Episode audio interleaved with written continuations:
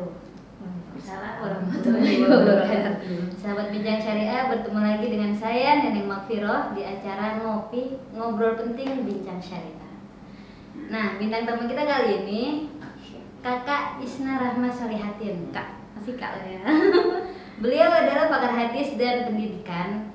Jadi pada kali ini kita akan banyak mengobrol tentang hadis dan pendidikan lewat dengan Kak Isna ini. Sebenarnya belum pakar ya pemirsa, masih belajar. Ya sama, kita masih belajar lah ya. Jadi pada sesi kali ini kita akan membahas tentang bagaimana sih Rasulullah mendidik anak-anaknya. Tapi sebelum kita mulai, jangan lupa ngikutin semua media sosial kita yang namanya Bincang Syariah di Facebook, YouTube, dan Twitter. Tapi sebelum kita mulai, kita tanya dulu nih kabar Mbak Isna gimana? Mbak Isna sibuk apa sih sekarang? Saya sementara masih sibuk tesis. Doanya S2 ya berarti. Iya, doanya semoga cepat diselesaikan. Amin. Al-Fatihah. Amin.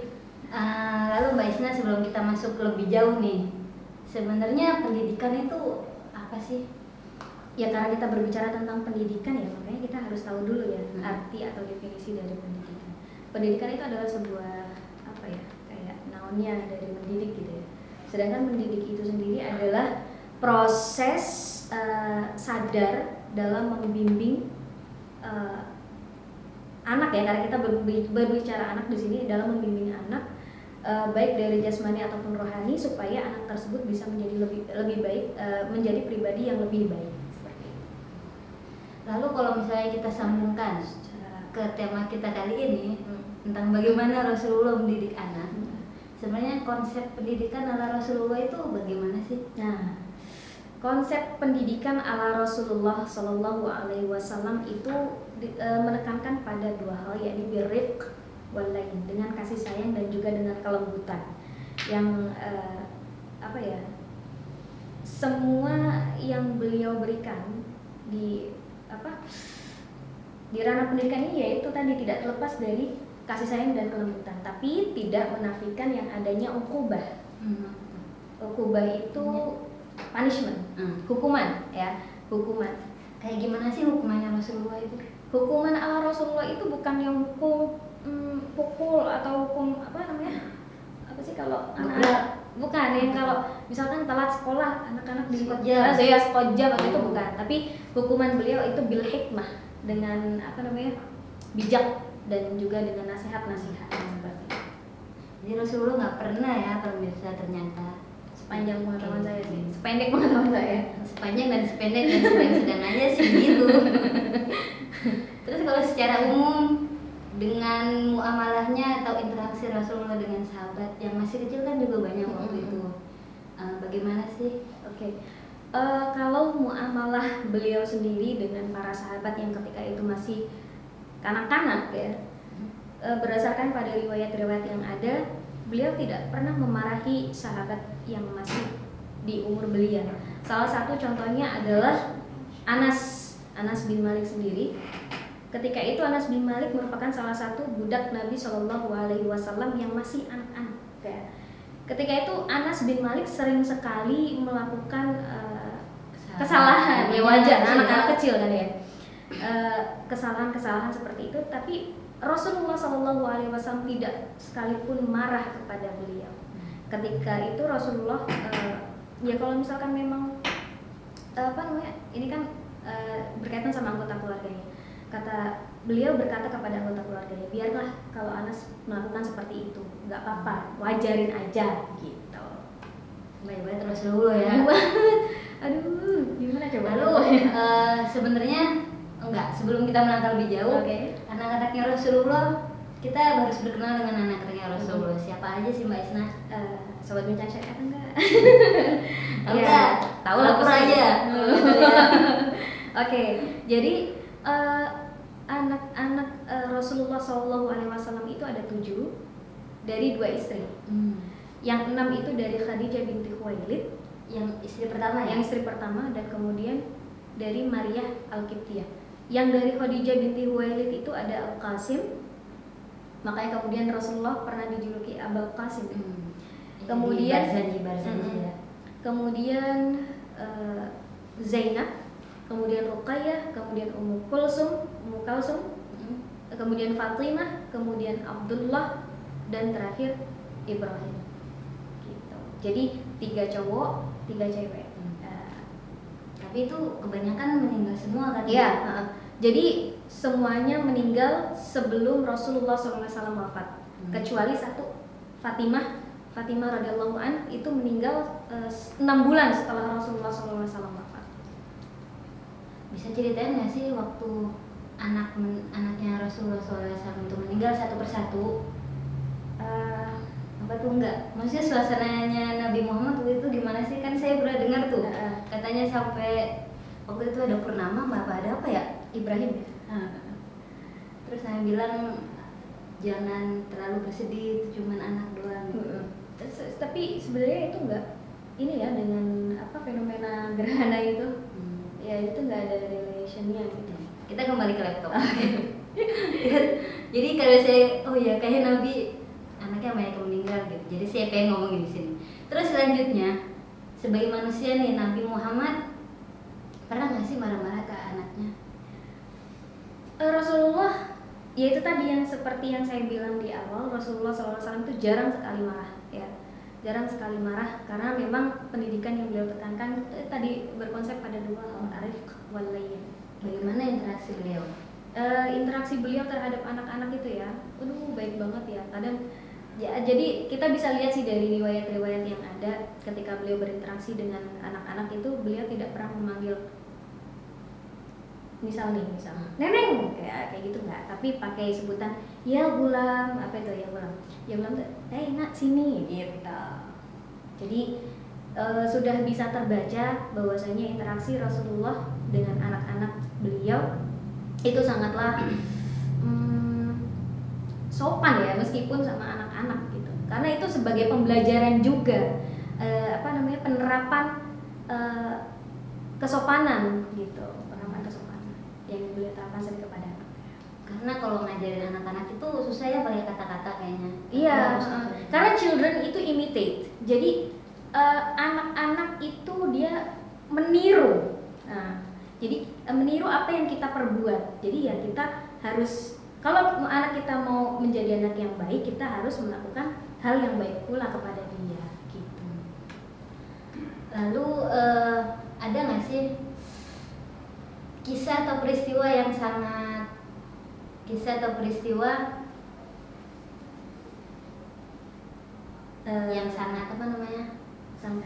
mengesankan ya selama Nabi bermuamalah dengan anaknya atau cucu-cucunya? Jadi yang banyak sekali riwayatnya dijelaskan dalam hadis itu Fatimah ya, Sayyidah Fatimah. Ketika itu Rasulullah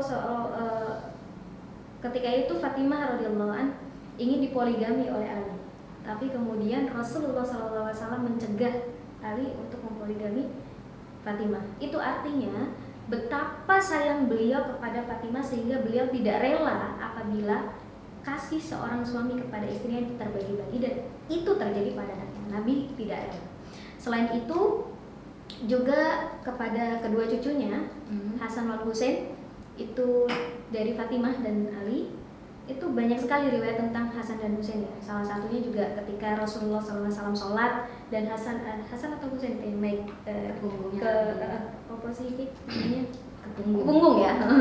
Nabi, dan kemudian ada juga riwayat yang menjelaskan Hasan wal Husain itu menaiki perut Nabi ketika Nabi sedang tiduran. Terus ada juga sahabat yang bilang begini, Rasul, apa engkau tidak marah kepada keduanya?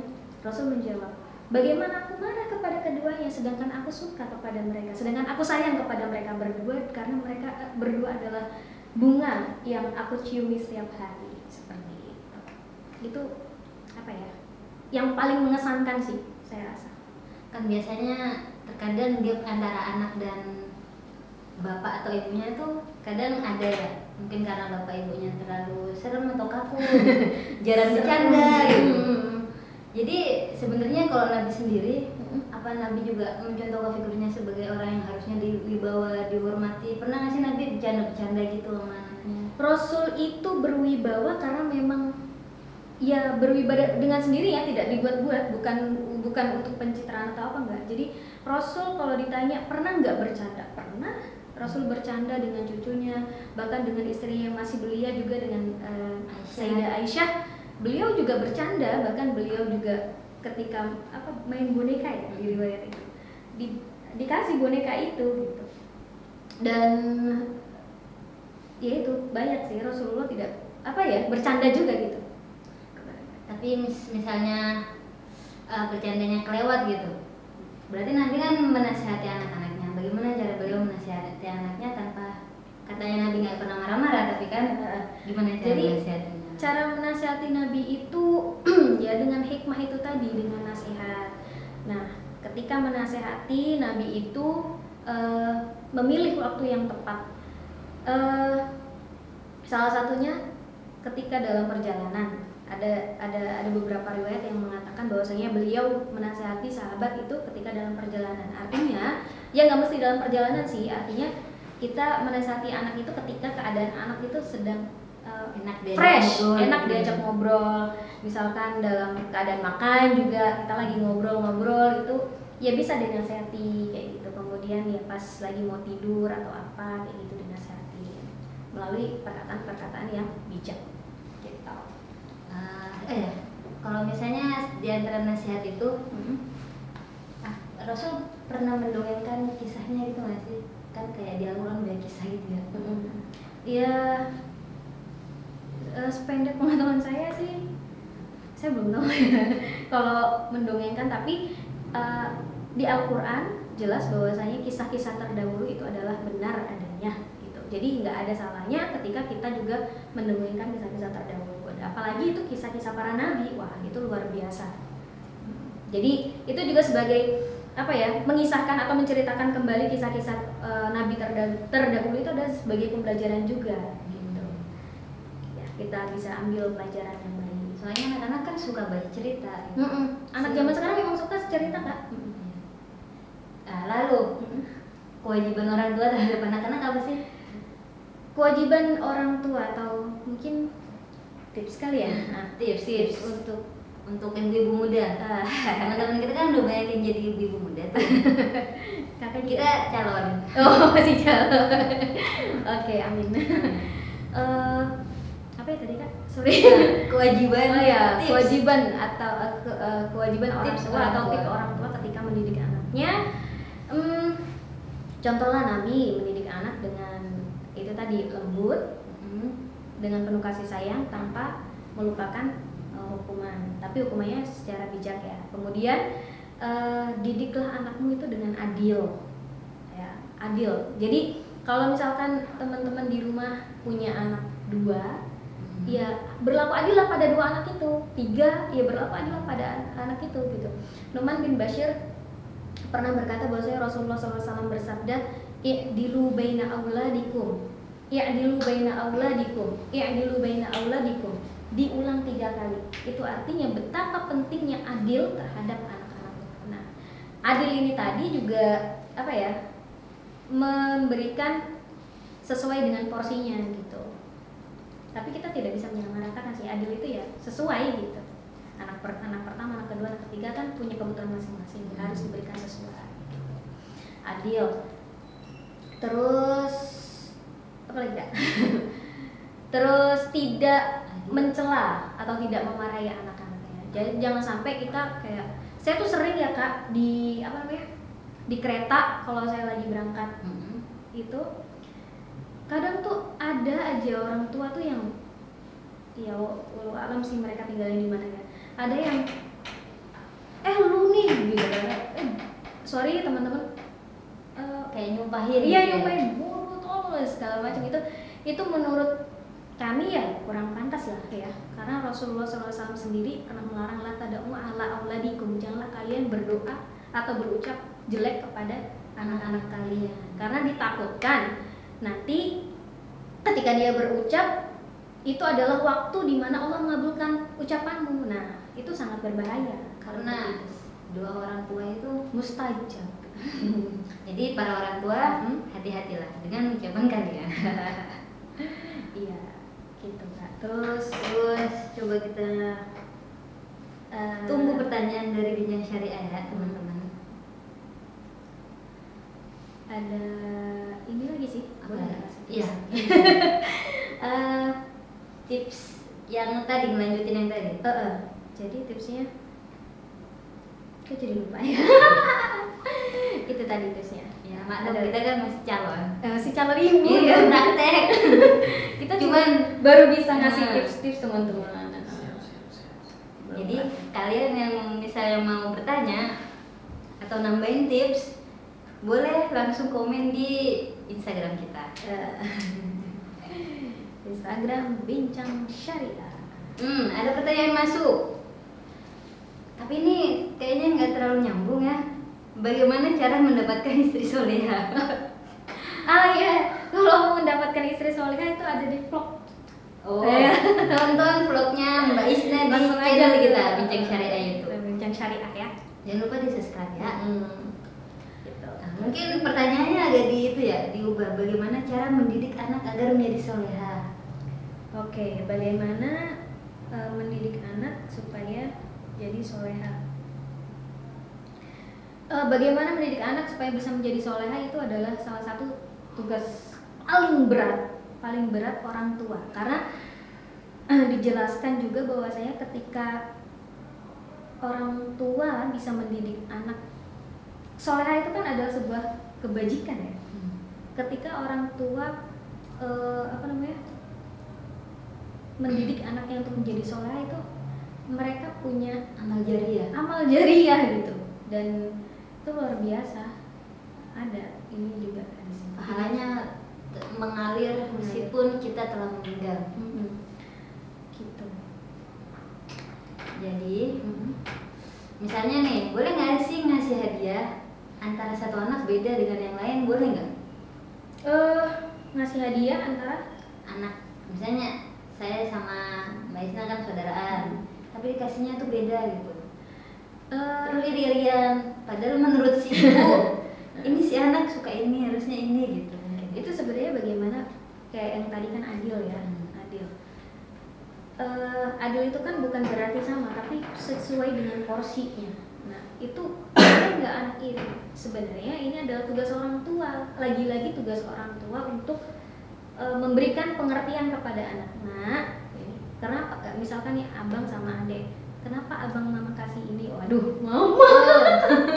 Kenapa abang mama kasih ini? Karena abang perlu ini dan adek kan lebih perlu ini. Jadi memang yang benar-benar mereka perlukan itu yang dikasihkan kepada mereka supaya tidak timbul rasa iri. Karena lagi-lagi orang tua adalah membentuk mereka ya. Tugas utama untuk membentuk anak ya adalah orang tua, membentuk pola pikir, mengembangkan jati diri ya, itu adalah tugas. Kalau misalnya nih di masyarakat kita kan kadang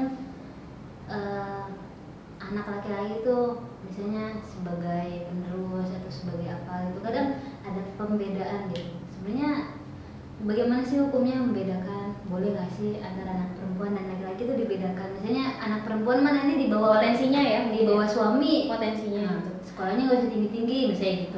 Kalau tapi si anak laki yang diduluin sekolah atau gimana? Itu bukan maksud saya gini. Artinya ya biarlah anak berkembang. Kalau saya jadi orang tua ya Kak, biarlah anak itu berkembang sesuai dengan potensi masing-masing. Kita berikan bakat, kita bantu mereka untuk menumbuhkan bakat atau mengembangkan bakat yang tertanam. Tapi kita juga tidak boleh memaksakan gitu. Jadi misalkan punya anak dua, yang satu pengennya sekolah tinggi, yang satu pengennya les aja keterampilan, ya sudah, nggak apa-apa. Kita jangan memaksakan karena kalau boleh saya mengutip perkataan dokter. Profesor Dr. Koresi Hapi itu, kita support apa yang anak butuhkan untuk kehidupan dia, supaya bakat yang ada dalam diri dia itu berkembang seperti itu. Lalu kalau misalnya saat sekarang ini kan banyak anak milenial generasi Z pada suka main gadget tuh, dan termasuk hal yang susah untuk mencegah mereka untuk jangan main gadget. Mereka langsung nangis. Misalnya adik saya atau saya melihat anaknya teman saya kayak begitu tuh Mbak. Gimana cara kita biar bisa mengedukasi anak? saya belum pengalaman ya. Cuma memang saya ngelihat dari beberapa yang ada di lingkungan sekitar, termasuk ya adalah saudara juga. Ketika anak main gadget, sebaiknya kita ikut juga nonton untuk mengedukasi, karena itulah yang hal terbaik. Misalkan nih kita nonton Tayo, kita nonton Tayo, anaknya pengen nonton Tayo, kita ikut nimbrung, nah iya Tayo itu ini kita jadi kayak itu kan biasanya di masa golden age gitu ya, antara 4-5 tahun kan mereka lagi seneng-seneng nonton gitu kan. Edukasi aja lewat, oh iya itu Tayonya warna ini segala macam, atau lewat obrolan yang lainnya. Jadi sekalian aja nggak apa-apa, tapi untuk permainan gadget itu kita batasi, misalkan ya satu hari itu 2 jam untuk anak seperti itu, karena kan nggak baik juga untuk mata. Oke, sepertinya kita udah sampai di akhir segmen ngopi bincang syariah. Tapi ada satu yang misalnya saya tanyakan lagi ke Mbak Isna dari percakapan kita ini. Kesimpulan pembicaraan kita ini apa sih Mbak? Kesimpulannya pesan untuk para orang tua. Ya, kesimpulannya itu tadi, didiklah anakmu itu ya dengan sesuai pada zamannya gitu. Didiklah anakmu sesuai pada zamannya. Kalau sekarang zamannya milenial, ya bagaimana kita mendidik anak, dakwah kepada anak dengan cara yang sekarang gitu. Dakwah dengan handphone ya kita bisa lakukan dengan handphone, mendidik anak dengan handphone, tapi ya itu tadi dengan cara yang bijak.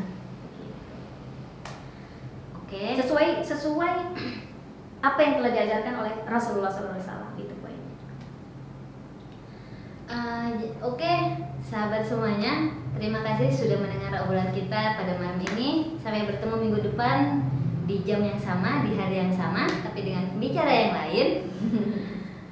Jangan lupa kunjungi website kami di www.bincangsyariah.com. Di sana banyak artikel menarik yang bisa kamu baca setiap hari, bisa menemani hari-hari kamu pokoknya. Bagi teman-teman yang ketinggalan acara ngopi kita, bisa mendengarkannya di Spotify. Saya ingin menutup dengan sebuah kutipan. Sungguh Allah Azza wa Jalla menaikkan derajat seorang hamba yang saleh di surga. Lalu ia berkata, Tuhan, dari mana aku mendapatkan kenaikan derajat ini? Allah berkata, sebab istighfar anakmu untukmu. Hadis riwayat Ahmad. Assalamualaikum warahmatullahi wabarakatuh.